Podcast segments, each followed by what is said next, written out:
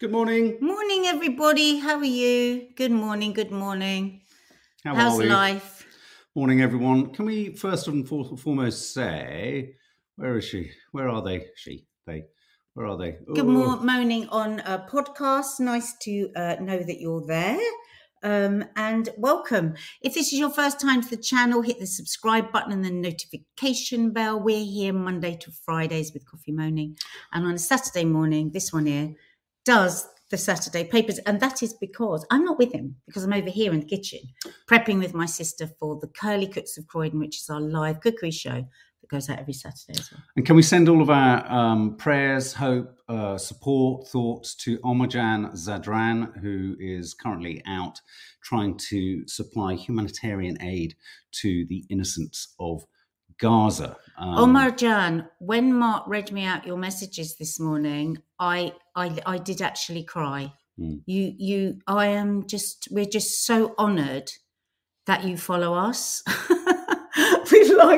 We're so excited that you do, and that you get something from these Coffee Moanings. And we please keep sending us your news, because we need it. Mm. We need your news. And also, I mean, obviously, yes, you were talking about Jordan. Nadia, for anyone who doesn't know, Nadia's parents are in Jordan, you know, things are ratcheting up as Jordan essentially is going through all of their peace accords with Israel, and in fact, I think the foreign minister is really calling out the Israeli policy of destruction, if you like, in Gaza for what it looks like, which is, you know, mass destruction. So, you know, I think this is going to be a curious one. We're not going to jump on this. We've got aspects of this to talk about towards the end, because obviously the Gaza-Israel situation, you know, there's a 2-day extension to the pause in hostilities as Hamas are offering to release further hostages in exchange for other hostages from Israeli prisons, because let's not forget, many of the people that are being released are women and children. I think it's one of the only countries in the world, is it Israel, that charges children under a certain age or imprisons? Well, and in a military court. Oh, in a military court, that's right, yeah. For throwing stones, is that right? Is it? Yeah. Yeah, yeah. Carries a maximum sentence of 20 years. Right. Okay. And this is a nuclear country, right? So nuclear, yeah, if a child throws a stone, they are tried in a military court. They could potentially get 20 years in prison. A child with a stone. Stones, yeah. Oh right, God, it really is David and Goliath, isn't it? They said it's just Goliath. 20-odd years ago, I've told some of you before about this. I did a play that was written by an Israeli Jew. And she didn't want her child to go into the IDF. And she wrote this play, and it was the play all around how heavily armed Israel was compared to the fact that the Palestinians use stones. They get like this brilliant target with stones, because that's how they fought. Well, let's not forget, they don't just throw stones. This was the play. The play was about people throwing stones in, and how she didn't want her young son to go into the IDF. And it's just so. Well, maybe it was 30 years ago. Mm. God, Mark, it's even more. That's how old I am. It's probably 40 years ago I did that play. Yeah, yeah. Wow. Do you remember mine, so we're going to talk about the Gaza situation at the end of Coffee Moaning, because we know some people like to check out before we talk about that. But on that, just briefly, we can say, let's just pause and just think and feel for those Israeli families and for those Palestinian families who are receiving members of their family back. In the next 24 hours, and then tomorrow too. So that's all good. On both sides, can you even imagine, you know, the waiting, not knowing? Because on both sides, nobody knows who's coming out. Absolutely. And that is just torturous. I just can't imagine what that's like. Absolutely. So we're thinking of both sides on that today, as we are every day. Now, in terms of what we're going to talk about today, I've set the agenda. We're going to be talking about Harry and Meghan's, the new book, about Harry and Meghan. Have we got the stomach for any more? But we've got the 8 biggest takeouts from this book, which is nice, because it means you don't have to buy it and read it. Is it just me, or does the author look like the strangest of people? He looks about 10. I know. He looks, he's 40. He's not 40. Yes. I mean, this is the most shock. Anyway, let's pause. That's one thing. I want to talk about Rishi on a dishy. Rishi Sunak. I am building a collection of ever more interesting photographs of Rishi in odd circumstances, mm-hmm. whether it be with a hammer, whether it be twerking in front of a Nissan alongside Jeremy Hunt, or whether it be him taking apart the marbles. Anyway, Rishi Sunak's having a row with Greece. Natasha, Christos, what do you think of this? About the Elgin Marbles. He doesn't want to play marbles. Rishi Sunak. David Walliams gets an apology and a huge payout. And we're also going to be talking about whether man flu is real. Because God, he's loving this. Lee, I always forget that Rishi exists until he's mentioned. Oh my God. Sometimes I just love how much you put into words a thought that I've had that I didn't know I had. It's amazing. That's what you do, Lee. Lee, can you... He's my friend that does that for me. He shows me thoughts I had that I didn't know I had.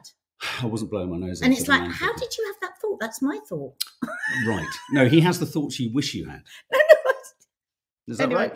Anyway, I think I'm probably going to be the only one who knows what I mean there. No, I think we all know what I mean. But Lee, please pass comment on his trousers. Is this a thing? Is this a Shoreditch thing? Why? Can I just also ask, why do men wear ever-tightening, tapering trousers? Lee's a fashion queen. He'll know. Does Lee wears tight tapering trousers? He does. Why is that, Lee? I need to know. Have you seen him in them? I've seen him in a lot of different trousers. He looks very cute. Oh, he looks great. But you have to and he looks very cute in a very short, don't you, Lee? Very short.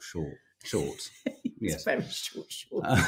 Ellen says, yes, man flu exists because I get it. Okay, so let's start with this new book, shall we? So this new book is called Endgame? Yeah, I thought it was like a new section of the Avengers. And his name is Omid Scobie. That's the name of the author. It's been described as a controversial book. And it promises to detail the turmoil. It talks about the letter, apparently the email or the message that Meghan sent to the royal family, and apparently it names the two people, doesn't it? That referred to, I think, the children's colour, skin colour. But I have here a breakdown of some of the most interesting aspects of the book. He doesn't name them. He just says he knows them. No, he just knows them. In fact, what seems to be coming out about this book is it tells us absolutely nothing new. Because but he's going to sell loads of them. His main source material is the Oprah interview. Apparently. No, but the rumours are strong that they know each other, aren't they? I don't know. Is the force strong with this one? Well, the rumours are strong. The rumours are strong. With who? That he knows them. All right. Okay, well, look, here's the top 8 takeouts from the book. Okay, so the first one is... 2 royals commented on Archie's skin colour. To be fair, though, Mark, all royal biographers are the same, aren't they? What? Well, it's just have you noticed gathering of information that they've heard from other people. Yeah, but just from the Oprah interview. No, but he hasn't said it's just from the Oprah. He said a source, won't he? Sources. Say yeah, Worcestershire sauce. Well, can he say Worcestershire sauce? Well, I did learn, didn't I? Yeah. Okay, so what do we hear from this? And then you can all tell us what you think, guys. 2 royals commented on Archie's skin colour.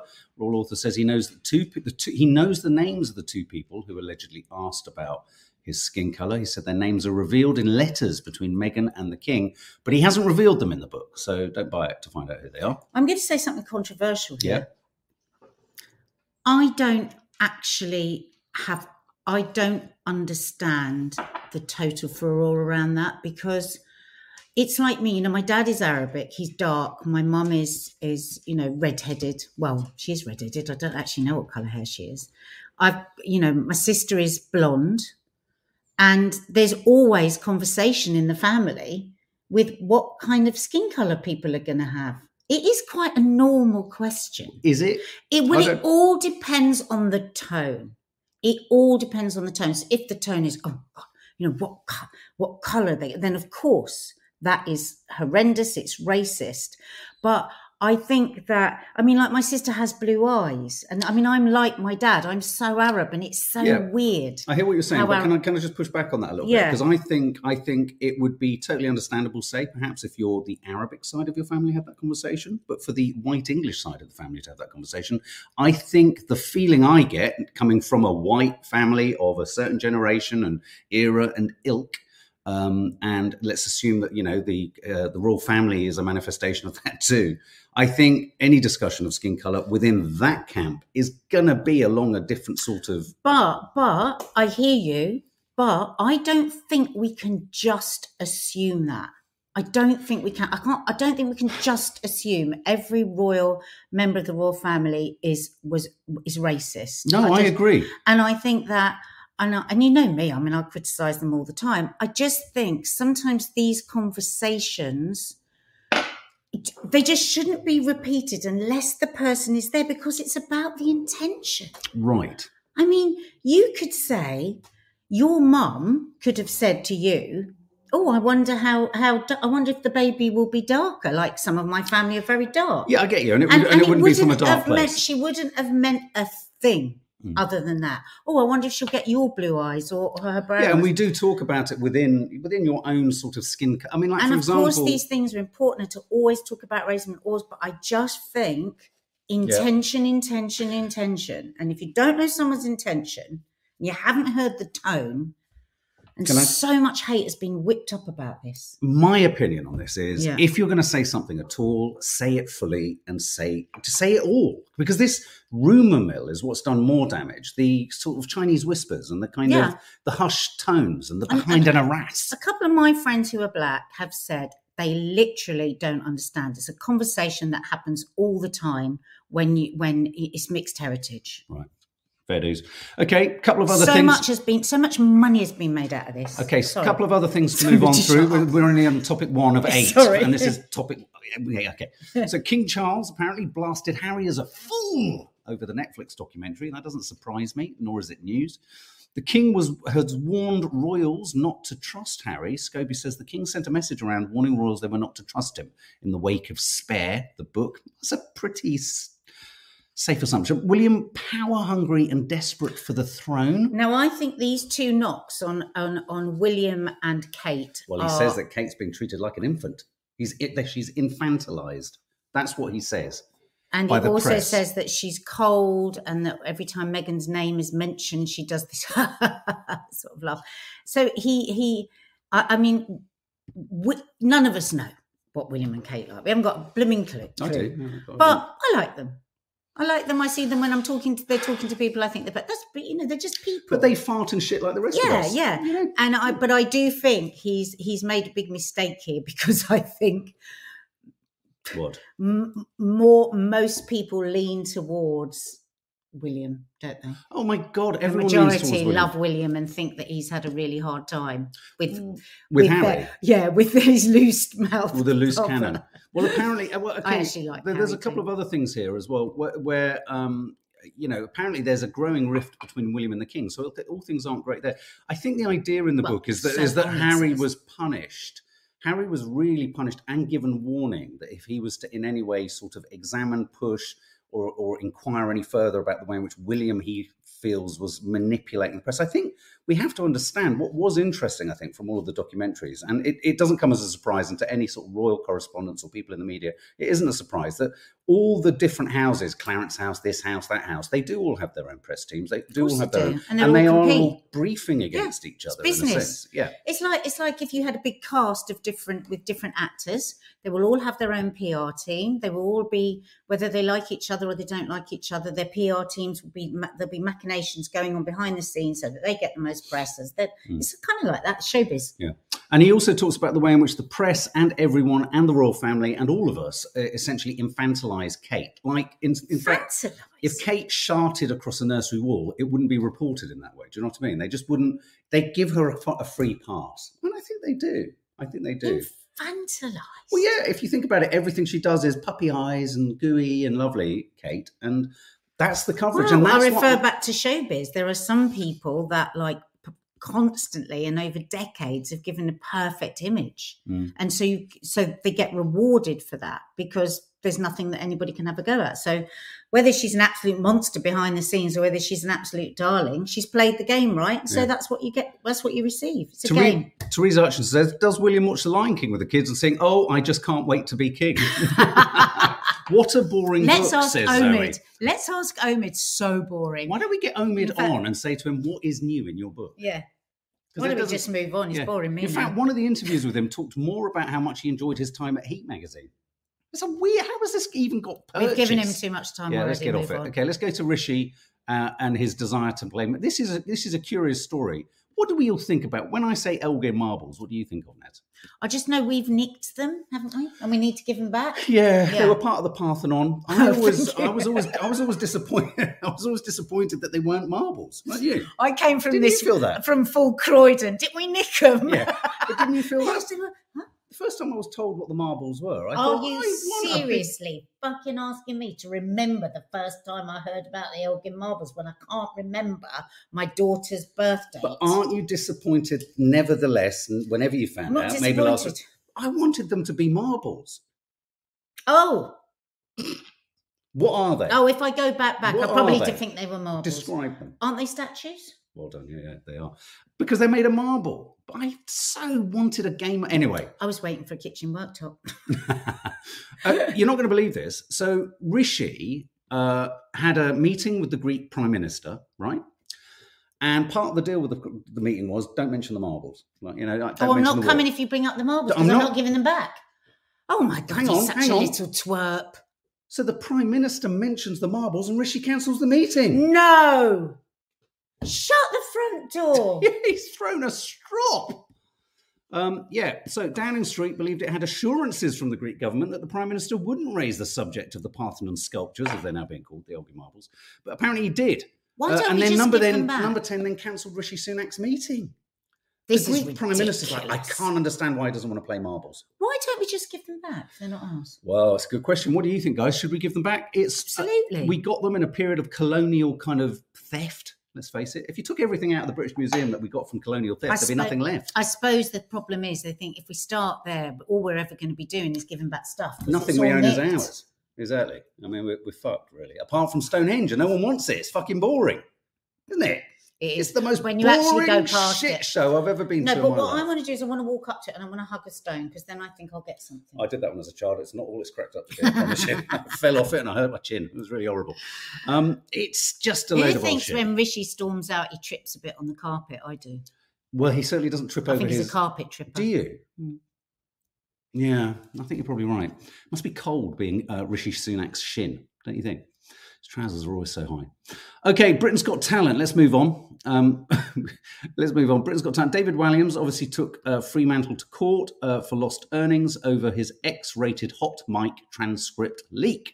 This was him being sort of rude and horrible about members of the audience. Me and you didn't 100% agree on this. Anyway, he's managed to... So he had his microphone off. Yeah. Microphone on. Outside of the studio, and he's chatting to his friends and he says things that aren't nice. Well, he says the transcript showed that him calling an elderly contestant a cunt as they left the stage, while he said another was like a boring girl that thinks you want to fuck them, but you don't. Right. So this isn't about whether what he said was right or wrong. He apologised for that. He said it was inappropriate and it was wrong and he lost his job, and he has sought damages from the producers and an apology. And he's got an apology, and he's also secured at least $1 million, but no more than 10 million, because he went in for 10 million and it's a 7-figure sum. I always get stuck on 7. So David Walliams, I do not like him one bit. Not one bit. Wow. I there is nothing I like about David Walliams, and I don't like what I hear about him and all of this sort of stuff. But I am actually pleased about this ruling because, you know, first of all, though, professionally, you are always supposed to think you're never alone with a microphone. You're never supposed to say, you're never alone with a microphone. And people will say it. You'll be saying something and people go, you're never alone with a microphone. But, you know, gallows humour, now I don't know whether this was gallows humour or not, is something very, very showbiz, a bit like doctors. Doctors can be very gallows humour. I think if doctors were caught with microphones on, there'd be many that would be losing their jobs. But it's a way of dealing with it. And I think gallows humour is something, why is it not broadcast? Because it's unsavoury, and because it could be misconstrued, and because it could offend. So if something is published, I didn't read, because what is different about any other production I've ever heard? Every single thing that is said was written down. It is odd. That is, I'm telling you, that is weird. That is weird, isn't it? That is really weird. Everybody I know in the business went, Fremantle, write down every word of it, because it feels like that's been recorded for some other reason. So I think it's absolutely right, the ruling. Imagine if you got into your house and you've said something and somebody bloody writes Alexa it down. Has been recording the whole bloody thing. Yeah, which is going to happen. It's going to be bloody Carol awful. McGiffin was right. She was all like, you're all mad having all these gadgets and all these things, and the more I think about it, the more I think she was right, actually. Right. So you were at all worried about that thing you revealed about Kay, what she likes to do of an evening? That's on a hot mic. We call it a hot mic. It was a hot mic. But it still makes me laugh that people still do this over their mics. So that is not going to stop your mic picking up what you're saying. It's not going to stop it being hot. Mm. Would you describe your osteopath as a hot mic? Mm-hmm. No, just magic mic. Magic mic. Magic mic. Because he's so good. Oh, he's so. Oh, I'm getting slightly concerned. You're spending more and more time with magic mic. As I get older, I will. What do you need? Because you need to keep your body clicked in and clunked out. Yeah, whenever I try to click you in and clunk you out, I'm only there for a minute. You spend 45 minutes with him. Darling. What? Are you really only there for a minute? Maybe you're stressing yourself. What are you saying? I don't know. You started it. Oh, pass the hankies, fellas. Okay, so man flu. Man flu. I didn't mean pass the hankies like that. I meant blowing your nose. Oh. Just move on, Mark. So is man flu real, guys? Is this a thing? Is it real? Is it all in our imagination? When a woman gets ill, she's sort of, you know, she's stoic. She pushes on. She carries on. And when my Google Home definitely listens to me. The other day I heard it yawn. This is Lee. I think Rishi needs to just wear shorts. Then he'd look like a school kid, wouldn't he, with a flat cap? He already does. Oh, he really does. Apple crumb. So man flu, is it a thing, Nat? Well, we all know about man flu, don't we? We all know. I mean, I grew up with the most hypochondriacal father on the planet. As I was telling you last week, wasn't I? One day he came downstairs and said he had PMT. He's amazing. When we were young, because he'd heard us all talking about it, suddenly he had PMT. So I grew up with that. You know, my dad's flu was like no other flu. Every time he was ill, it was flu. And then I had this incredibly stoic mother. You know, she cut her finger off, and because she was waiting too long for the anaesthetic, she told me just to stitch it back on without the anaesthetic. I thought she said she didn't need it. She said I sent it back. Well, I just didn't need it. I just sew it up. You know, so my mum was incredibly stoic. And so, you know, we try, you know, that's our sort of thing. I'm fine. But then how often do we marry somebody that has so many of our father's traits? Right. You have a lot of my father's traits. I do, yeah. It's really weird. And apparently, I remember our one of our marriage guidance counsellors saying to us that often in a relationship, we're trying to fix what we couldn't fix in our parents' relationship. Maybe you don't like lamb. That's why you're with me. And you could never say it to your dad. Yeah, I could never say that. He loves lamb. Don't say to an Arab, you don't like lamb. You don't like lamb? What is wrong with you? I don't like lamb. There's some serious thought to this, though. Man flu, you know, so this is... So I have always, because of that, just said it's man flu. But there is now... No, because I haven't finished what I was fucking saying. No, I'm saying. I'm trying to... But so now, unfortunately, I have been proved wrong on the flu. Well, have you?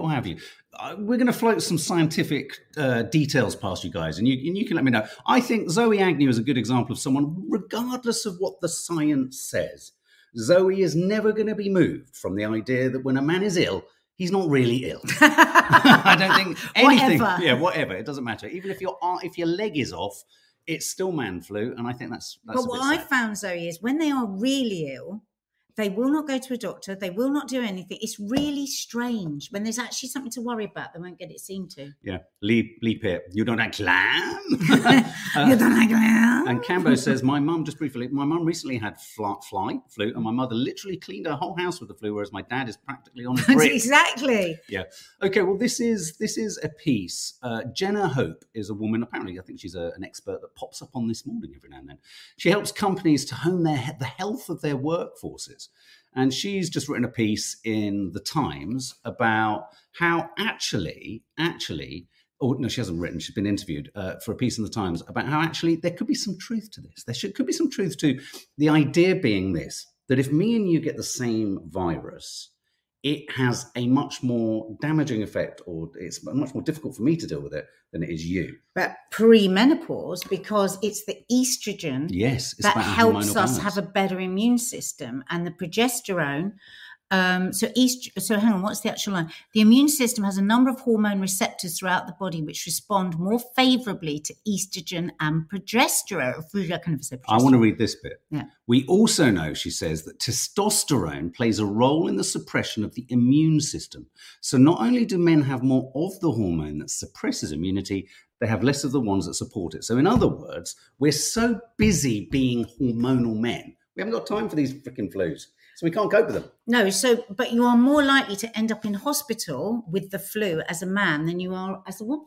And, you know, it's like my menopause doctor always says, you know, after your menopause, you have a deficiency. That's the way you have to look at it. You have a hormone deficiency, right, and it affects so much of your body. So, like, we need estrogen and progesterone. And this one thing I hadn't heard her say, because you hear about all the things that it's so important for. So testosterone is so good, but actually, so in a sense, the more testosterone presumably women take on board in their maybe hormone replacement therapy or whatever, the more likely they are to have man flu. Well, no, because you're balancing it with your estrogen and your progesterone. So that is also why, you know, during COVID, there were all these studies going on how much better women that were on HRT were dealing with COVID than women that weren't. So it's quite interesting. So in essence, but as you read through the article, it becomes quite a depressing read for men, though, because on the one hand, you're told you have the affirmatory sort of news that, oh, yeah, I am feeling worse. And it's justified and that's good. And then as you get towards the end of the article, it says basically it's because we're the weaker sex, we die younger, we have insufficient chromosomes and we're shit. Natasha Tiramos says, but isn't that also because women look after themselves better, which generally they do? So what do you need? This piece talks about that. What do you need for a stronger immune system? You know, really varied diet, lots of colours, exercise, sleep. All those things strengthen your immune system. If you jump up and down, run around now, you're going to produce more white cells. Can I also say something else that this article draws attention to, which you've been saying for years and I am loath to even throw on the table? It says that actually one of the most damaging things for men that men do a lot is they do intense fitness without any regard for how that sits within the broader perspective. So, for example, the thing you always say to me, you jump up and you do stressful workouts. And men are hugely keen on stress workouts. And what that does is that actually puts stress on your immune system. Yeah. It's great. I mean, obviously to do high cardio and stuff, but you've got to do the other stuff as well. And when you do it because you're totally exhausted, if you are totally exhausted, what is your body telling you? That I think men don't listen to their bodies in the way that women do. Okay, hang on. Like, say I was booked to go to the gym, and I'm absolutely going, and I wake up and I feel totally exhausted. I'm going to say to myself, well, no, I'll be better off doing yoga than doing the gym. But do you know what I'm going to do? Force myself. There you go. Yeah, there you go, you see. Listen to my body. Just put your head here. Listen, you'll hear. Your heart goes boom, bang, a bang when I am near. Can I listen boom, to you? Boom, bang, a bang loud in my ear. Pounding away, pounding away, won't you be mine? Boom, bang, a bang, bang all the time. It's such a lovely feeling. Can I have a listen to your body? Mark, don't, you've got a stiff neck. Sorry about that. Just had to quickly do that. A couple of other bits and bobs that I want to talk about. Rishi Sunak says every child in Britain could soon have a robot as a teacher. This makes me laugh so much. I had to send this to my sister this morning because she only calls him the robot. She never calls him Rishi Sunak. She never calls him the Prime Minister. She just calls him the robot. I wish I'd saved this image because he's looking at a small cube of ice as if it's something quite astonishing. As our daughter left the house today, she went, and have you seen him use a hammer? Have you seen him use a hammer? I just want to say, did you want to add to that? Or what are you doing? No, I was just seeing if Dina came back to me on the Rishi story. So this is, seriously, Rishi saying the holy grail of education policy could give disadvantaged pupils a robot to teach them. But the problem here is who programs the robot? Let's hope it's not Rishi. So AI could be teaching the kids. I just want to give a quick shout out to Paul Watson. We don't normally do this. Paul Watson, Fly on the Wall documentary filmmaker, known as, they say, the Godfather of reality TV, has died. Oh. And I filmed with him. He offered me my first job at ITV. Yeah, I interviewed him and we did a 3-hour, I've got it in the loft, did a 2.5-hour chat with him about Fly on the Wall documentary filmmaking.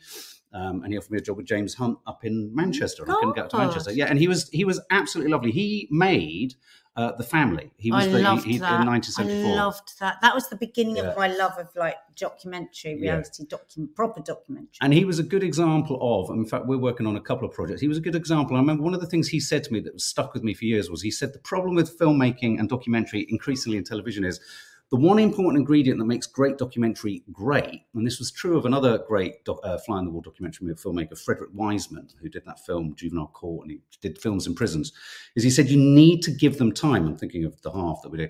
And he said, it's a component that producers and commissioners and, you know, the people who kind of fund these things don't give documentaries is time. Yeah. You need to spend time. And that's why so much of our documentary content has become something which is called, you know, sort of controlled reality or, you know, factual reality. Factual entertainment. So you don't want to bed in. You don't want to bed in. And what they're trying to do is create artificial scenarios where real things happen, which is why reality is kicked off.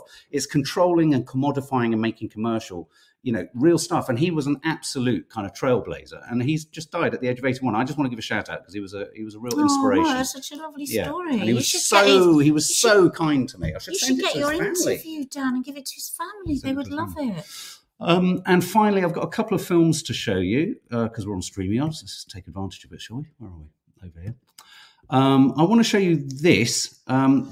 This is the White House, and I just want to show. Okay, Alison Barber. I urge everyone to see the Rishi parody by Munya Chawawa. So funny. Okay, we will. We love it. We keep saying we need more parody. We want more satire. More. What's the name, Mark? Munya Chawawa. Munya Chawawa.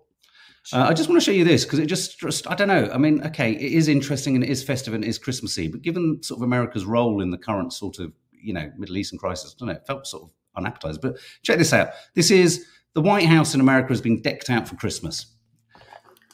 I just thought we'd have a little look at embrace the inner child. Wow. Unless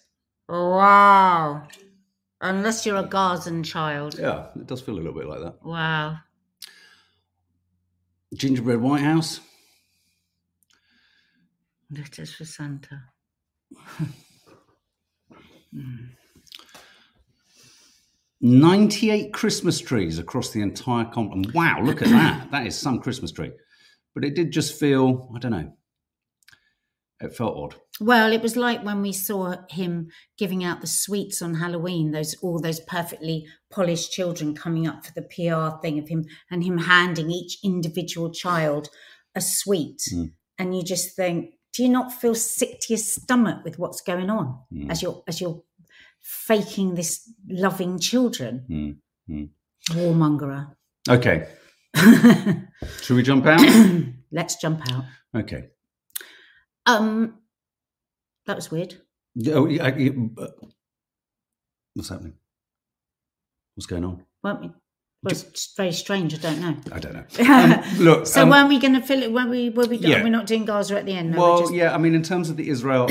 So just if you want to leave now, because we always do the Gaza situation at the end, in case those that want to leave can leave. But we just thought we'd do a little roundup of where we are. So obviously we are seeing some of the youngest hostages being handed back to their families, to Israeli hostages, and we are continuing to see captives released from Israeli jails too. So the exchange is happening, and the pause, as I said earlier, has been prolonged for another 48 hours. I mean, obviously on both sides, behind in a sense, if you like, you know, the actions of hostages being handed over. There's obviously lots of chatter about this is an opportunity for Israel to take a deep breath and get ready for the resurgent push. And there's an opportunity for Hamas to regroup and sort of restock themselves or reorientate themselves in some capacity. So we're in this odd situation where everyone's sort of waiting for the bell to ring and it all to kick off again, which just seems so bizarre. And it just strikes me as what really I think is a complete failure of Western leadership is that at this very moment, and let's hope it maybe still happens in 24 hours because we've passed the original agreement. If ever there was a moment that surely it's not contentious to say ceasefire, it's now. We can see that everyone needs it. I don't understand how they cannot say, can we see some comments? I don't understand how they, what is the thinking? What do you guys think? What do you think? It's what is now being achieved. What more can be achieved by more pounds and pounds of bombs every day? What are we going to achieve with that? What do you think, guys? Guys, with all due respect, we're terrified of either here. Oh, you tell us more, Natasha.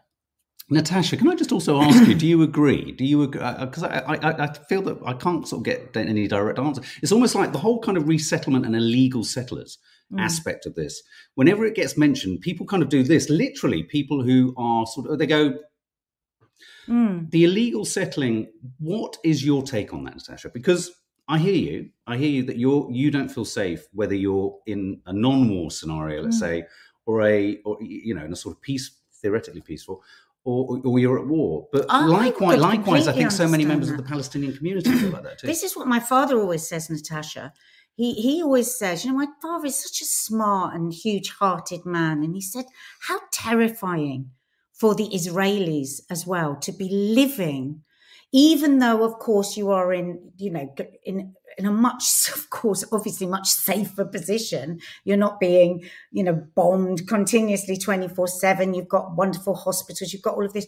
But the underlying fear that must just feel like eggshells in your life, I imagine. It's just very different. It's just a very different fear, isn't it? Because it's not just like you're in the sort of the adrenaline of the you know, constancy, is there such a word of it? But there must just be this feeling of threat. What's going to come back to me? Here's a question. Okay, here's a question. And I'm asking this from a genuinely sort of... Or anyone, not just Natasha, anyone. What? We don't want to put Natasha on the spot. No, I'm not asking you. No, here's a question for everyone. Okay, answer me this, because Natasha, like you say, because whatever your stance on the settlement, illegal settlements, they're two different issues. I don't think they are. I want a two-state solution. Hamas do not. I think the illegal settler aspect and the subjugation of Palestinians, children, you know, and the, in a sense, the refusal to allow the Palestinians in, say, Gaza to have some form of self-determination. And part of any self-determination of a state, right, correct me if I'm wrong, is the ability to defend yourself. Now, defending yourself is entirely different to committing a horrendous attack like October the 7th. But have we got into a situation here, because Anna Illing, you say the Hamas factor seems to be a huge threat to permanent peace. Have we got into a situation here which is really quite existentially complicated? Because every country in the world, Israel, we, Russia, Ukraine, everyone says they are entitled to have their own army of sorts, whatever that is, some form of self-defense. Now, parking October the 7th to the side, what do Palestinians in Gaza do? How can they resolve this? And if Israel can answer this as a government, I think we could get to a solution. How can Gazans feel that they have a legitimate form of self-defense against an occupation and a lifestyle that feels oppressive? Because what's happened internationally is we've got to a situation where, you know, Hamas is a proscribed terrorist organization. And the complications are emerging out of the fact that what form of defense, if any, are Gazans allowed? Are they allowed any? And if they're not, what does that mean? Do you see what I mean? This goes to the heart of the problem, because what we're seeing in the West Bank is the oppression, and they've killed 250 Palestinians in the West Bank, and Hamas aren't there, theoretically. I mean, you know, officially Hamas aren't there.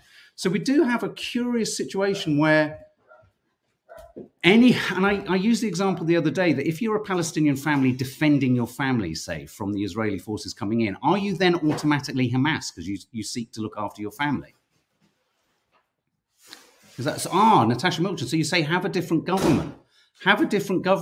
So in that sense, baked into that idea is if, in a sense, is everyone who voted for Hamas makes everyone, what, deserving of what's happening. Does that not mean, therefore, we need to change our perspective on, okay, we don't like, you know, Israel obviously doesn't like Hamas, but maybe one has to ask the question, then why has Hamas got in? Do you know what I mean? If it's about voting in a different government, maybe the conditions that have led to the population of Palestine voting for Hamas, That needs to change. And I worry, I really do worry. I don't know what you think about this, Natasha, that Benjamin Netanyahu curiously, and I'm only talking about Netanyahu and his government, curiously, he's almost aggravating the West Bank to have a sort of more extremist response. It's weird. Mm. There seems to be a provocation that's happening outside of even this war that's encouraging or has a vested interest almost in the extremism. So it means that Israel can sort of keep, I don't know, it strikes me as unless all this sort of stuff is dealt with, you're never going to get a solution. A, you're never going to get rid of Hamas because it will just change name. B, you've left an entire generation of children without parents and mothers. It's going to radicalize them. That's where I think it must be really scary, like if you are, you know, Israeli, because they, you know, you can't wipe out everybody. And what's going to happen? It's like I always say, these huge eyes of very young children, pools of like terror. They're terrified and they have no family. Where are they going to go? Who's going to bring them up? Who's going to look after them? Who's going to get into their heads? That's the thing that scares me. Cherry D makes a really important point, and I think this is interesting, Natasha. But what government should they have? And oppressed people choose resistance. Interesting. Natasha, I'm Russian. I didn't choose Putin, and yet I had to leave my country for a variety of reasons, Israel being my only option. Palestinians need different leaders so a two-state solution can be agreed. We voted in Blair, says DP, but it doesn't mean we also agreed with the war in Iraq. There you go. So I think, you know, it's true. I mean, how many of us agree with whoever we voted in? Exactly. I mean, my God. Look at America and Trump. Oh, you know, so. Well, look at the despicable lies and everything that went on with bloody Boris. Yeah. Anyway. Okay, guys. Humanity, not hatred. Yeah. And, you know, God, we must never forget the luck of our birthplace. You know, my God, there but for the grace of God go any of us into the most horrendous situations. So listen, guys, loads and loads of love. Thank you for hanging out with us today, and we'll see you tomorrow. How about that?